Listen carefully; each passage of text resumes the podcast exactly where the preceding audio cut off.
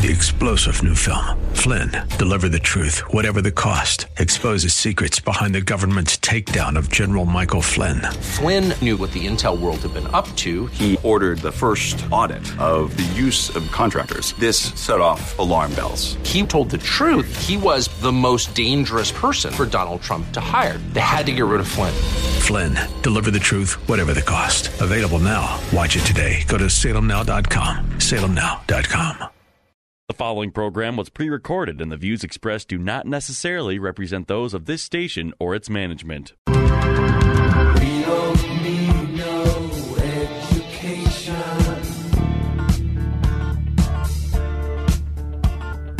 We don't need no thought control. Welcome to Education Nation, where we tackle the biggest issues in American education. School is now in session.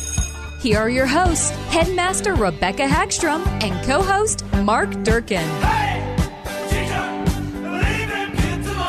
Well, good evening, and thank you for joining us here on Education Nation. I am your headmaster and host, Rebecca Hagstrom, and it's a privilege to join you here every Saturday evening on AM 1280 The Patriot. And I am very happy to be joined in studio once again with Mark Durkin, producer of Education Nation, and my co host. Nice to see you again, Rebecca. It feels Yeah. like it's been forever. It has, and I am just so glad to have you back with me. We missed you on our last show, and Yes. I know our listeners probably missed you as well. That's awfully kind of you, but um, it is so good to be back and just to be able to discuss education. It's good to be back in studio again, seeing some people I haven't seen for a while. And Yeah. just really looking Well, forward to this. And we're glad that you are healthy and strong. yes, thank you. Well, with the presidential election nine months away, now is the time for the American citizenry to carefully examine each candidate running for presidential office. With national test scores continuing to disappoint, parents might want to pay attention to the candidates' platforms concerning Yeah, education. tha- that's right. I mean, we can all agree that our nation's children are worthy of a top notch education. But Mm-hmm. in order for this to happen, individual states and local school districts, they need autonomy. And if they're going to meet those educational needs of their students. So much discussion has surrounded the Trump administration's commitment to a shrinking U.S. Department of Education and granting more control to individual states. But a closer look at some of the president's key pieces of education legislation, they might have you questioning whether or not we've truly taken steps in granting greater local control in the area of education. So tonight we want to examine that which the administration is touting as accomplishments, and we'll take a look at how a leading national grassroots movement is responding to these developments. Well, let's start by looking at um, what presidential President Donald Trump is touting um, as his achievements Yes. in education. And the source of this is from donaldjtrump.com slash promises kept. Um, they are very proud of the fact that they passed the Trump administration or the ESSA, sorry about that, to empower states with the flexibility that they need to educate their students. So the ESSA is the Every Student Succeeds Yes. Act and they were very proud of the fact that they passed that. And specifically, the administration points to 35 states and the District of Columbia having had their ESSA plans approved, and the Department of Education is reviewing the plans for the remaining states. But let's review what the Every Student Succeed Act is. Yes. Um, the ESSA passed in both the U.S. House and the Senate and was signed into law by then President Obama in 2015, but it really dates further back than that. Right. Mm-hmm. Repackaged, different names. No Child Left Behind might ring a bell. America 2000. I mean, this really actually goes back to the mid 1960s. 60s, exactly. In fact, it, it reauthorizes the 1965 Elementary and Secondary Education Act under then President Lyndon B. Johnson. Now, the 1965 law, it established the federal government's role in public education and is the nation's national education law, and it's a long-standing commitment to what is uh, defined as equal opportunity for all students. Um, the law it also provided a mechanism to really hold schools accountable and increase equality in education nationally. So, since this law went into effect, like I said, back in 1965, uh, a lot of those, uh, you know, people that have, have watched this, they've said that federal overreach it continues to grow with some policies amended. And of course, new policies and regulations have also been introduced. Mm-hmm. Well, and as everything else seems to develop, um, it starts out as a good thing, right? Right. So this was 1965. That was right after the Civil Rights Act was passed. Yes. And that was a big concern is that students weren't necessarily receiving an equal education. Exactly. And so the purpose in that was good originally. Mm-hmm. Yes. But when you establish a federal uh, uh, department, Right. its natural tendency is to grow. Right. And um, that's kind of what we're seeing. So, And I, and I say federal overreach because I guess I have a tendency to look over the course of 45, Of time- 55, exactly. 60 Yes. years. Okay, Yes. how has federal government really been involved throughout the course? But yes, Yeah. totally agree with Yep. what you're saying. And that's what we're going to be looking at right now. Um, due to the fact that we now have this Department of Education that's been around for a while, the increase in spending is astronomical. So consider these numbers from the United States Parents in Education, USP. It's um, is the acronym. Federal control over K twelve education has risen dramatically. Yes, it has. So from 4.5 billion in 1965, which is still a lot of money. Yes, it you know, is. that's billion, not Yeah, what's that worth today? yeah, Yeah, right. Actually, we should get our calculators out. um, to 70.7 billion in 2016 in constant dollars. And that's just from the Federal Department of Education with 145 billion in new mandatory spending directed by the US Department of Education. That is Astronomical. Earth, yeah, it's earth shattering. $145 billion in new mandatory spending directed by the U.S. Department of Education. Um, and then the 200 or 2018 omnibus spending um, increased the U.S. Department of Education spending by another $3.9 million. And of course, that was after President Trump was elected. That's right. Yep, the numbers continue to go up. In fact, Yep. the U.S. Department of Education funds more than 100 subsidy programs, and each comes with regulations that do extend federal control into state and local education. So, you know, despite this massive spending, the federal government, though, reflects only about 10% Mm-hmm. of U.S. K through 12 education spending. Well, and some of that is because of those regulations that Yes. they're demanding that the states do. And they got to come up with the money somewhere. The states have to figure that out. Yes, they do. So that puts them in a tough position sometimes. It does. It does. In fact, the accumulation of federal rules it has suppressed innovation, diversity, Mm-hmm. surprising. competition in state education systems. I mean, that's the logical conclusion when there are all of these mandates. Mm-hmm. And, and tragically, you know, state education officials report that most of their staff, okay, they're reduced to overseeing and managing federal education programs. So they're not even really able to function in the role as a state representative. Right. They're doing the bidding and the work of Big Brother. Yeah, which is not at all the way it was intended. No, it wasn't. So it's these examples of spending and overreach that it's producing a movement in this country. The group we mentioned earlier, the United States Parents Involved in Education, or USP, USPI, I guess. I call it USPI. USPI? Okay, there we go. USPI. That's easier to pronounce and it probably sounds a little bit better. Um, it's one of the many nonprofit nationwide coalitions of state leaders focused on restoring local control of education by eradicating federal intrusion.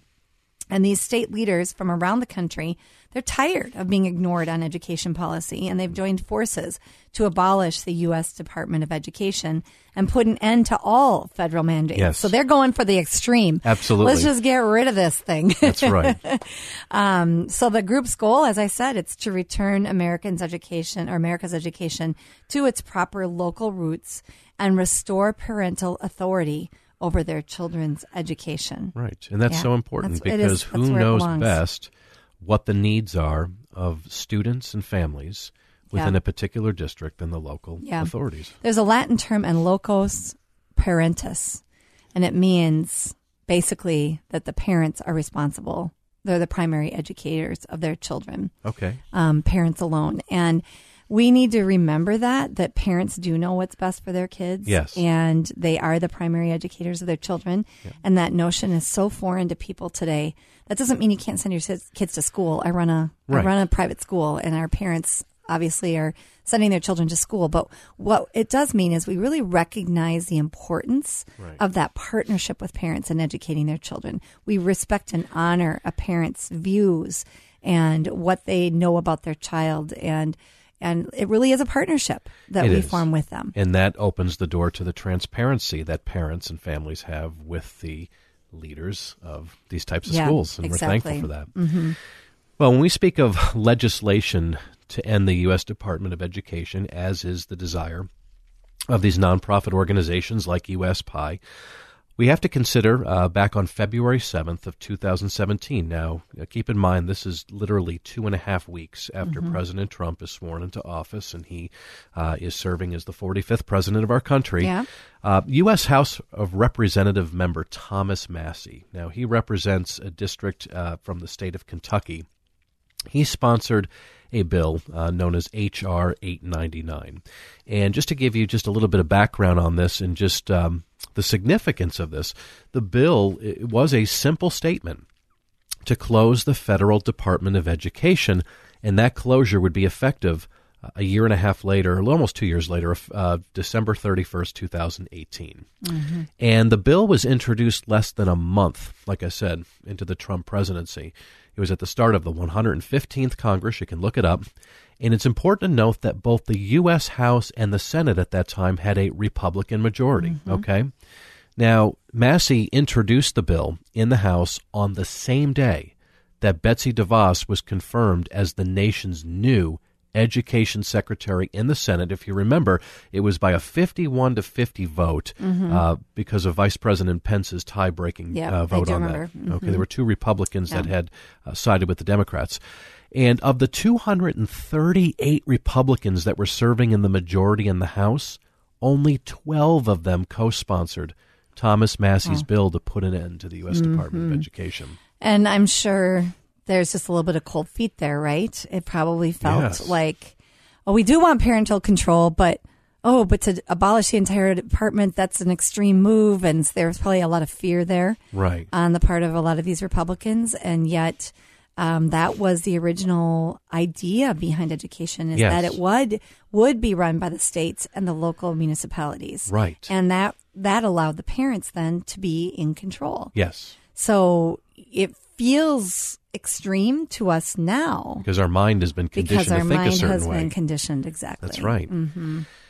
And and really, ever since this piece of legislation was introduced uh, by Representative Massie, um, USPI will has stated they they're going to move forward. They're going to continue to work with like-minded congressmen and congresswomen to to develop legislation which would end all federal education mandates and move programs to states with the goal of closing the federal Department of Education. And you know, I just want to throw this out uh, there too, and maybe it's a little early that I'm doing it. I may repeat it later, but you know, again, there's no mandate from the executive branch or anywhere in the Constitution for that matter that says the federal government needs to be the leader in education in this country. It's a violation of the 10th Amendment. That needs to be state rights. Right. And um, we always go back to the Northwest Ordinance of Yes, 1787, we Article like that 3. because it's yes because it's so excellent. Right. It's a simple statement that Mm-hmm. we've uh, talked about on the show about uh, uh, about morality and and, Mm-hmm. and, and, and, righteousness. I mean, being really the bedrocks, if you will, of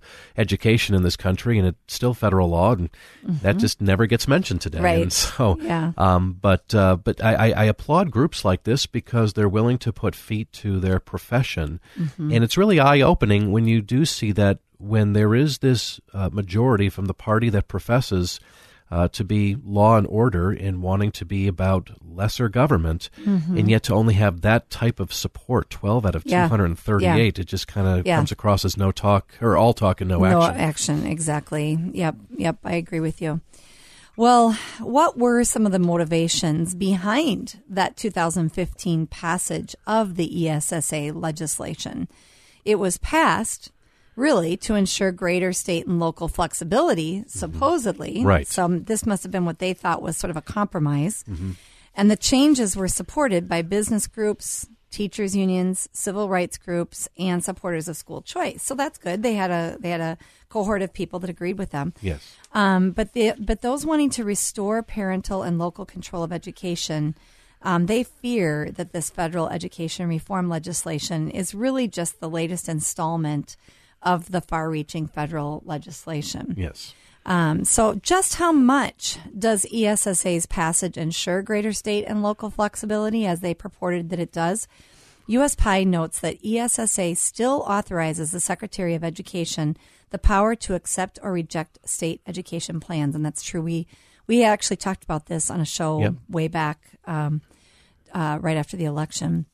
And we, uh, oh, you even said this. Yeah. And when we mentioned that at the top of um, the show today, the Department of Education actually approved the state plans of 35 states and DC including Minnesota. including Minnesota. Yep. And we'll get to what local states must do in order to exercise their autonomy in just a few minutes. But the bottom line is they still do have to accept every state's plan. Right, and there are Mm-hmm. parameters in place in which they can turn around and reject your plan, and we'll we'll touch on that a little bit later as well. But you know, speaking of changes, you know, what were ESSA's goals or key goals and objectives from the 2015 passage under then President Barack Obama? Well, the first uh, major mandate, if you will, was personalized learning, and this uh, is to come through competency-based education, uh, complete technology-delivered instruction using uh, artificial intelligence and algorithms. Okay, and competency-based learning, uh, you know, for our listeners who may not be familiar with that, that emphasizes what learners are expected to do rather than mainly focusing on what they're expected to know. And it, it is learner centered and it's adaptive to the changing needs of uh, students and teachers and society as well. Which sounds good, but as I've as I've covered on this show multiple times, personalized learning sounds so good. and be, feel free to but reiterate it's it. very, very technical. It's technically based. It's basically computer based learning. Sure. So what they mean by personalized is that you know their child is sitting in front of a computer screen or on an iPad or whatever, Mm-hmm. and the program is programmed to respond to their answers. But it is about as impersonal as it gets because Yes. the teacher isn't involved.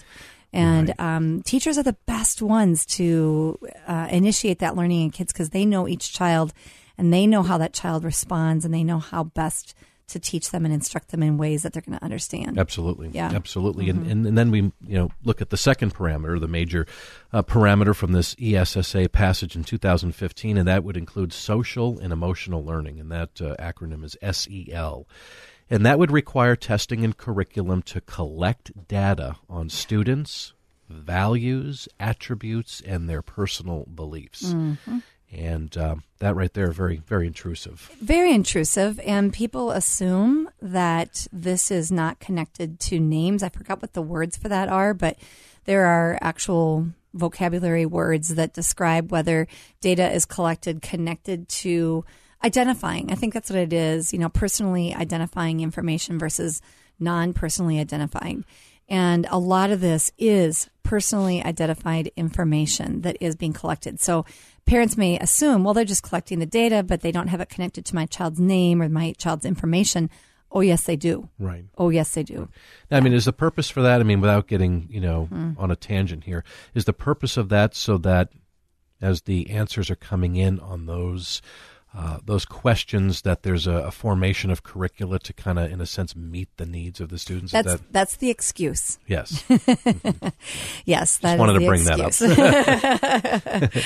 Right. Well, you are listening to Education Nation on AM 1280 The Patriot and Mark Durkin and Rebecca Hagstrom, And we are talking about uh, Trump's uh, education plans and what he has done in the first term of office and the ESSA passage and, and, you know, kind of how that really um, didn't put control back into the state and the local government the way they purported that it would. Um, so the ESSA uh, related to Common Core, that was a big term that was being thrown around a lot during the election time. You know, everybody was thankfully against Common Core, or generally speaking. Um, President Trump actually was one of the first candidates that actually put education on his platform. Yes. And he talked a lot about Common Core and the problems with Common Core. Um, so you would think that his education secretary would have been opposed to Common Core, but that was actually one of the reasons why I was opposed to Betsy DeVos because Yes. she actually had supported Common Core. So we shouldn't be surprised by what we're seeing then that came out of the ESSA. That's right. What were you going to say? you know, I was to- just going to add, you know, that third point um, to the main parameter that was uh, included as part of the law in the ES- ESSA. Oh, Um, sorry, That's yes. okay. No, I just want to mention this before we forget. But um, we mentioned uh, curricular learning and character data collection. Uh, Mm-hmm. It's to be heavily embedded in many other Minnesota school testings. I needed to note that, such as mandated tests like the Minnesota Comprehensive Assessments. Mm-hmm. It's already embedded, in fact, in many other Minnesota school testings. And then the other uh, parameter as well, or objectives of ESSA, is advancing equity in annual statewide assessments and requiring a state plan for federal accountability. And that's, of course, we talked about the 35 states in D.C. Mm-hmm. yeah, that yeah. got the signature from Yep, the and like you and like we said earlier, that data collection that's happening through those MCAs and what have you, um, there is personally identifying information that is connected to it. Right. Um, so then getting back to the Common Core piece Yes. and the ESSA and Secretary Betsy DeVos, who was heavily involved in promoting Common Core state standards prior to becoming the Education Secretary. Once upon becoming Education Secretary, and people were asking her about this, this might have even happened during her um, term. Um, I forget what they call that, where they vote them into their Confirmation. office. Confirmation hearings. Um, she was asked about Common Core, and her statement was, "Well, Common Core is dead." Um, the ESSA, though, did not replace Common Core. Instead, the ESSA ends federal interference and ends the federal mandates on states to ex- adopt the Common Core state standards, but it still requires that states have uniform standards and tests, and it demands that states intervene in schools in the lowest 5% of performers and in high schools with graduation rates below 66.6%, which that part isn't bad. You know, we want them to hold To states accountable yes. and we want them to succeed, and that part is really important. Um, and so the fact that they're supposed to intervene is not a bad thing at all. No, it's not. In fact, when But we, but the fact that they are being required to get their um, standards to be kind of connected to other states, yes, that part is bad because it's really basically institutionalizing Common Core. it is. It is. Mm-hmm. and they may not call it Common Core, but you know, if there are standards that are common to one another, Yes. there's still the national Yes. standards that need to be met. Now, Yep. in taking a look at Minnesota's state plan under ESSA, um, that was approved by the U.S. Department of Education in January of 2018. Mm-hmm. And in the plan, and, and really listen to these statistics, and we covered these uh, at length when we talked about the Minnesota report card, uh, uh, that show that we did last summer. Mm-hmm. Um, in the plan, the state it sets an ambitious goal by this year, 2020, that 90% of Minnesota students will graduate in four years, and no single student group's graduation rate will be below 85%. percent a lofty goal considering it was sitting at about 60 something That's percent. right, 60% for graduation. But when you Mhm. looked at those comprehensive assessments amongst subgroups such as uh, African American students and the Latino Mm-hmm. uh, students, uh, the, the proficiencies, if you will, for you know reading were in the 30% something. So Mm-hmm. those numbers were gradually going down from 2014 up you know through 2018 each year. But yeah, graduation rate numbers are climbing, and so you can see Mm-hmm. Little what's going on with the curriculum. Little exactly. suspicious, To meet these numbers yes. of 90 and 85%. We do want the kids who are graduating to truly be prepared. Absolutely. That's more important than the graduation numbers. So, according to the Minnesota Department of Education, uh, this goal, the numbers I just mentioned, they reflect the state's strong commitment to equity and ensuring every Minnesota student receives a high school diploma and is bolstered by the state's plan to identify for support any public high school with a four year graduation rate below 67% overall or for any student group. And these prog- prognostications are actually especially troublesome when you consider the latest numbers released by the Minnesota Department of Education concerning their state report card. So while the Minnesota report card touts overall graduation rates as being in the 80th percentile and climbing, Yes. performance on the Minnesota comprehensive assessments show numbers that are steadily declining, especially amongst students of color with percentages in the 30th percentile. Right. That's 30th percentile. Yes. That is that is just completely unacceptable. It is. It Um, is. and we did, as you mentioned earlier, Mark, we did an entire show on these declining numbers, and we do invite our listeners to go back and listen to episode number 155 from last year, titled Minnesota Graduation Rates and Achievement Gaps. Yes. So here's now where the language uh, becomes a little bit tricky as far as uh, ESSA. It, it does provide a way out of Common Core. Um, However, The language declares that each state is required to adopt standards that are common to a significant number of other states. And mm-hmm. we all have Common Core and college and career readiness standards. So, for example, if Minnesota wanted to get rid of Common Core, Minnesota would have to partner with a number of other states to adopt a different standard at the same time. Hmm. And though they provide a way out, the concern is is that ESSA is still asking for national standards or near national standards. So while the education secretary can't require that specific standards or tests be used, it does seem that the secretary is able to veto any standards that she would deem to be insufficiently challenging. So, and again, you know, here on Ed Nation, we did discuss the Every Student Succeeds Act in Minnesota with Linda French Bell, uh, the co founder of Minnesotans Against Common Core. And this was an interview or a series of interviews that we did with her in the spring of 2018. So, uh, our listeners, we encourage you go back to our podcast site at ednationmn.org. Just scroll all the way down to the bottom to episodes number 105 and 106 for a detailed listen. and very important information. Um, the other piece of this is that Betsy DeVos, um, not only does she really sort of embrace Common Core, kind of coming at it sideways through the ESSA, she also signed us onto a globalist UN education agenda. And in 2018, she signed onto a declaration by education ministers of the G20 countries that calls for putting education at the center of the global agenda. The declaration was put together in Argentina at a gathering of the Education Working Group of the G20 governments and dictatorships, and it was titled Building Consensus for Fair and Sustainable Development. In fact, it called for globalization of education, inclusiveness, social and emotional learning, and increasing data collection, those words again, on students throughout their educations and well into their careers.